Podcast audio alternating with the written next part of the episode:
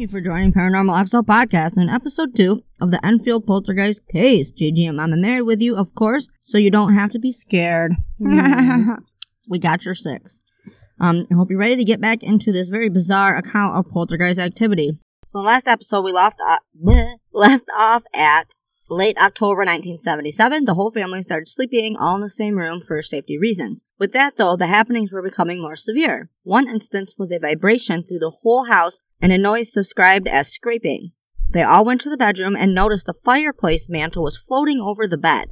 Something with such strong force bent a metal piece of this gas fireplace. Very sturdy piece for even a grown man to move. Maurice very much questioned this because why wouldn't you question all of this crazy and strange behavior, you know, happening? Um, he reached out to the university because, okay, hold on from the notes a minute. He actually has a piece of this. Like, he took the the furnace part or whatever, and it's in his office. Um, so he's like was like even showing on video, like, hey, I can't move this. I, I cannot bend this. So a piece of that was bent, let alone it was levitating over the freaking bed. That's crazy. So he reached out to the University of London, who sent a student that studies experiments with physics. Um, he had done an experiment with a spoon bender around the same time. He wanted to see if Janet could do the same. How crazy to think something like this. But again, this goes back to the mind is a powerful thing.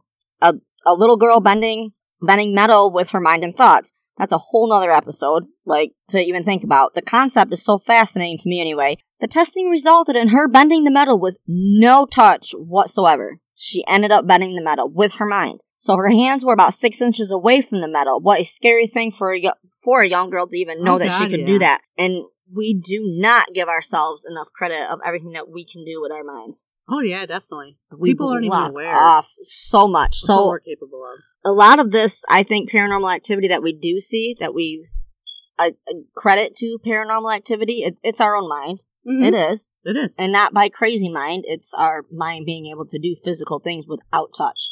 exactly. So that's so bizarre for a normal human being to put your to be able to wrap your mind around that could happen. So we Mhm. just ignore the fact. And it's like, oh, it's a ghost. Well, I don't know what's crazier to say. You know, was it a ghost or I, did I bend that spoon with my mind? Uh, you never know. You, I, you know. I, I, I would almost rather hear you bent it with a, you know, I think that's a cooler, I think it's a cooler story. much more fun game. Mm-hmm. Oh, absolutely. Um, so with this information, they kind of go back into the emotional state of the girls with the divorce and their father. What kind of energy was being put out that could make this stuff happen? So she had a lot of pent up energy, whether Yeah. it be good or bad. What she, trauma? uh huh. She didn't realize how she was putting it out. I don't think with any of this. So like she could be downstairs and there'd be a knocking they hear from upstairs, or things levitating and she's not even in the room because that's how much energy she's actually putting out there. It's Mhm. crazy. So do you want to take the next bet? So they randomly started hearing knocking, right? Yes. Okay. And um, it was random at times, but it was also in random places. The knocking wasn't always coming from one single location. So you could listen on one wall, and the knock would come from the other. Mm-hmm. So then they go to the other wall, thinking, okay, is they're not going to come through, and then it would come back from the wall that they were just at. Like it would go all over. It's like answering almost, Mhm. like a you know, catch me if you can Mhm. Yeah. type thing. Mhm. So during an interview with the girls, there were three random knocks. Now keep in mind, everyone was in the same room and doing an interview, so there wasn't much for background noise going on at all. Things like this keep going on. Peggy is at the point where she can't take much more. So, Guy and Maurice send Peggy and the kids on a week long vacation. Um, holiday. That's what they call it over Mhm. there. I like being able to say that. On a holiday. We're going on holiday for seven days um, at the Clacton on the Sea. So they would have a chance to breathe and feel like a normal family, which, They probably is- really needed. yes, absolutely. Um, my thoughts on doing something, what? Chance? My thoughts on doing something like this would also help answer a question I would have if it's an attachment to the family or the house. Mhm, So depending on the random happenings in the house while they're gone and such like that. So, um, from my research, I I think a lot of the stuff subsided when they were gone, which would make sense. Whether it's a poltergeist that is attached to the girls, um, or if it's her mind doing it. Like I don't know. Um, as they returned from a nice time away, so did the poltergeist. But now it was like it had something to prove. So Okay. everything came back full force with them. One night, the knocking got so overwhelming, Maurice wanted to see if he could contact the poltergeist directly to see if he could finally get some answers. He instructed the poltergeist to knock once for no and twice for yes. As an investigator, I know I have used this method a time or 12. Um, I do have many theories on this, as I do many things. Again, that's a whole different episode. so Maurice does this and gets a response. He asked the poltergeist if it died in the house. It did not knock once, not even twice, but 53 times. 5 3. It knocked. Um, could you imagine getting that kind of response to a question that only required one or two knocks to communicate the answer? Well, maybe there was more than one spirit.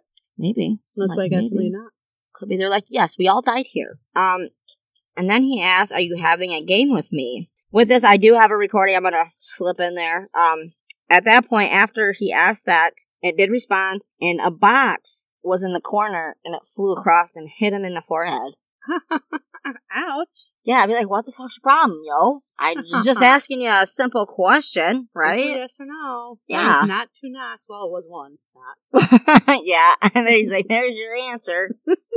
Leave me the frig alone." So, do you want to take the next part? Yes. So, with all of the strange occurrences Maurice and Guy had seen, heard, and been a part of, they were definitely believers at this point. As the SPR kept hearing all of these events, they sent out more researchers. However, none that they sent out became a believer from visiting this house. They stand by the theory that it's a hoax and the girls are all behind all of the happenings. And with that, we are going to take a break. Insert break. Insert.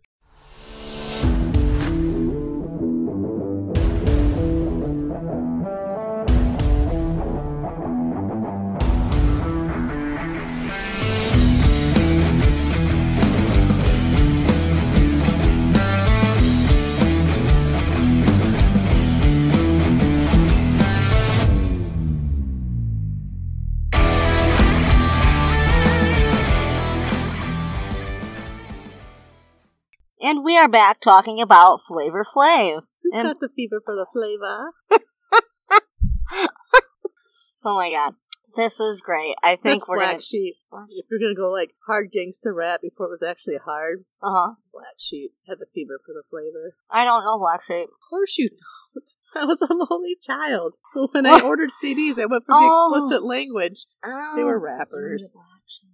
I got in trouble was. Oh, that makes so much sense now. for having the Dr. Dre album. Oh, I love Dr. Dre. Yeah, my stepdad seen that it had the marijuana leaf on it. Oh my god, he came in my room and he broke it. Where'd you get this? And I'm like, oh god.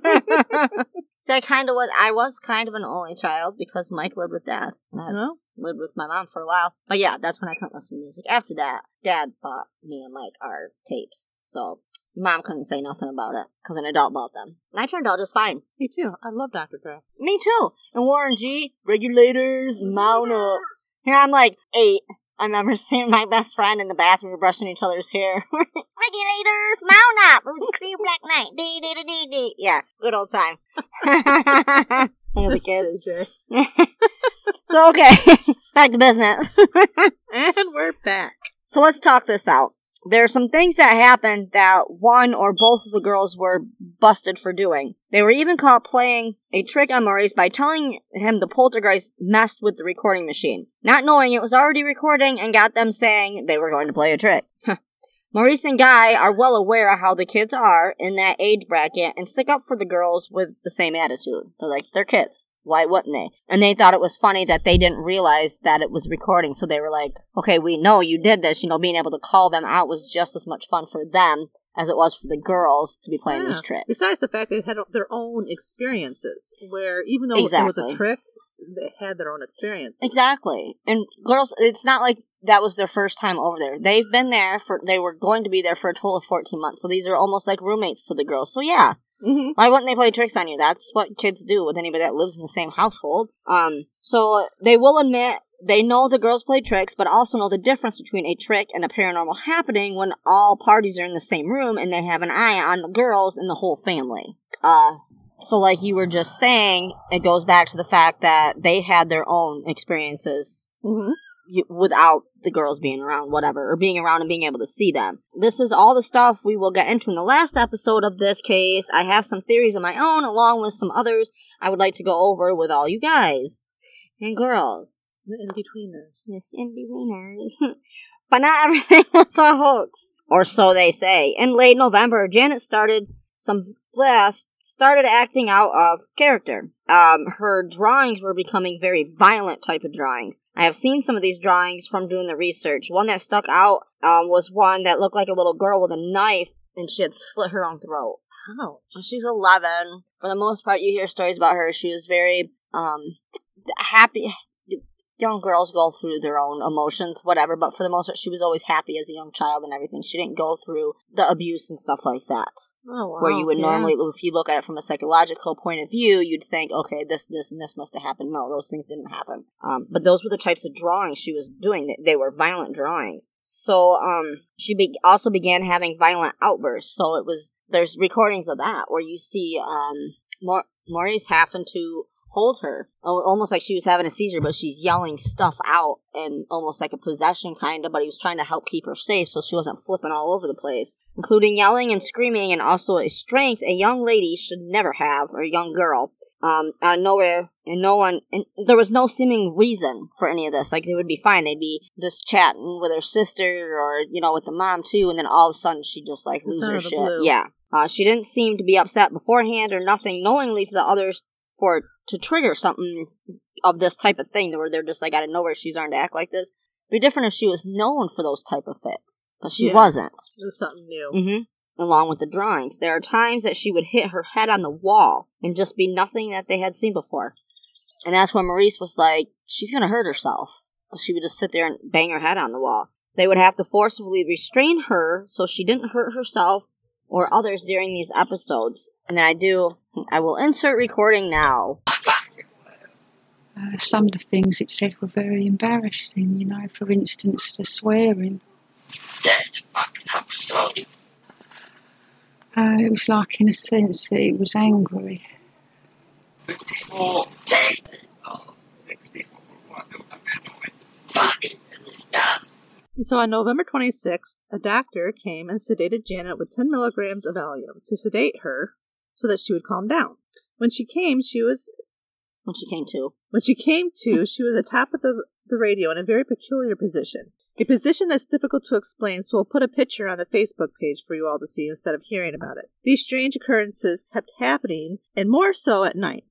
So, one that is more well known was captured on tape. Janet was asleep and she was dragged out of her bed and through her door. When the adults got upstairs after hearing all the commotion, they said that Janet was coming down the stairs with her head first. Insert stair recording.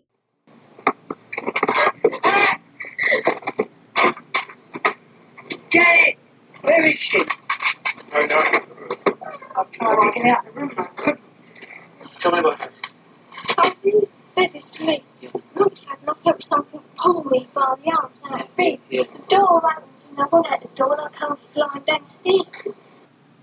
After this episode that they had with her, they asked Ian Fletcher of the SPR, also a doctor, to hypnotize her to see if they could tap into her subconscious to get answers. He asked her a series of questions. She told them about things that had happened, like her getting thrown out of the bed and it feeling like cold hands grabbing her around her body. She did say when asked it was her and her sister that were doing these things. He does believe they were doing certain things, but why is the big question, which is my question for most things. Why did she have this massive strength out of nowhere? Why is she yelling and screaming for no reason? In the logical world, we would just say she was acting out, but it goes beyond that and why she was acting this way. If you ever wanted to sit on a fence on something, this is the time to do so. There's so many questions with with this whole case. So with that, when they asked that, because you can also listen to that, um, ouch. It was she said her sister. It was her and her sister doing these things, but then she kept referring to him when it when it went further on. Okay, why did you do this? Well, he wanted blah blah blah. Well, it was him that did da da da da. Mm-hmm. So I think he or him was getting into her. Like she knew physically to the eyes it was her and her sister doing, doing these it. things, but it was beyond that. I don't know the terms I want to use, but but it goes beyond just a kid acting out. It was more of an attachment. Yes, thank you. Yes, thank you. but to take on that physical strength that she would have had to to cause some of these things is absolutely insane because she was a tiny thing. Excuse me. Very small girl. Um, do you have anything else to say on No. this? No. No. Like, no, nothing. So, and that is all for this episode. This seems like a great place to stop. And when we return, we will start off on December 14th, 1977. And is an important day in this case for a very odd reason that you wouldn't normally connect. And that is all for this episode. This seems like a great place to stop. And when we return, we will start off on December 14th, 1977. It is an important day in this case for a very odd reason that you wouldn't normally connect with the paranormal aspect. So thank you for listening to this episode of Paranormal XL Podcast. Be sure to email us with any thoughts or ideas. ParanormalXL at writeme.com. Stay kind, stay humble, and remember, don't yuck someone else's yum. Ever. What the hell?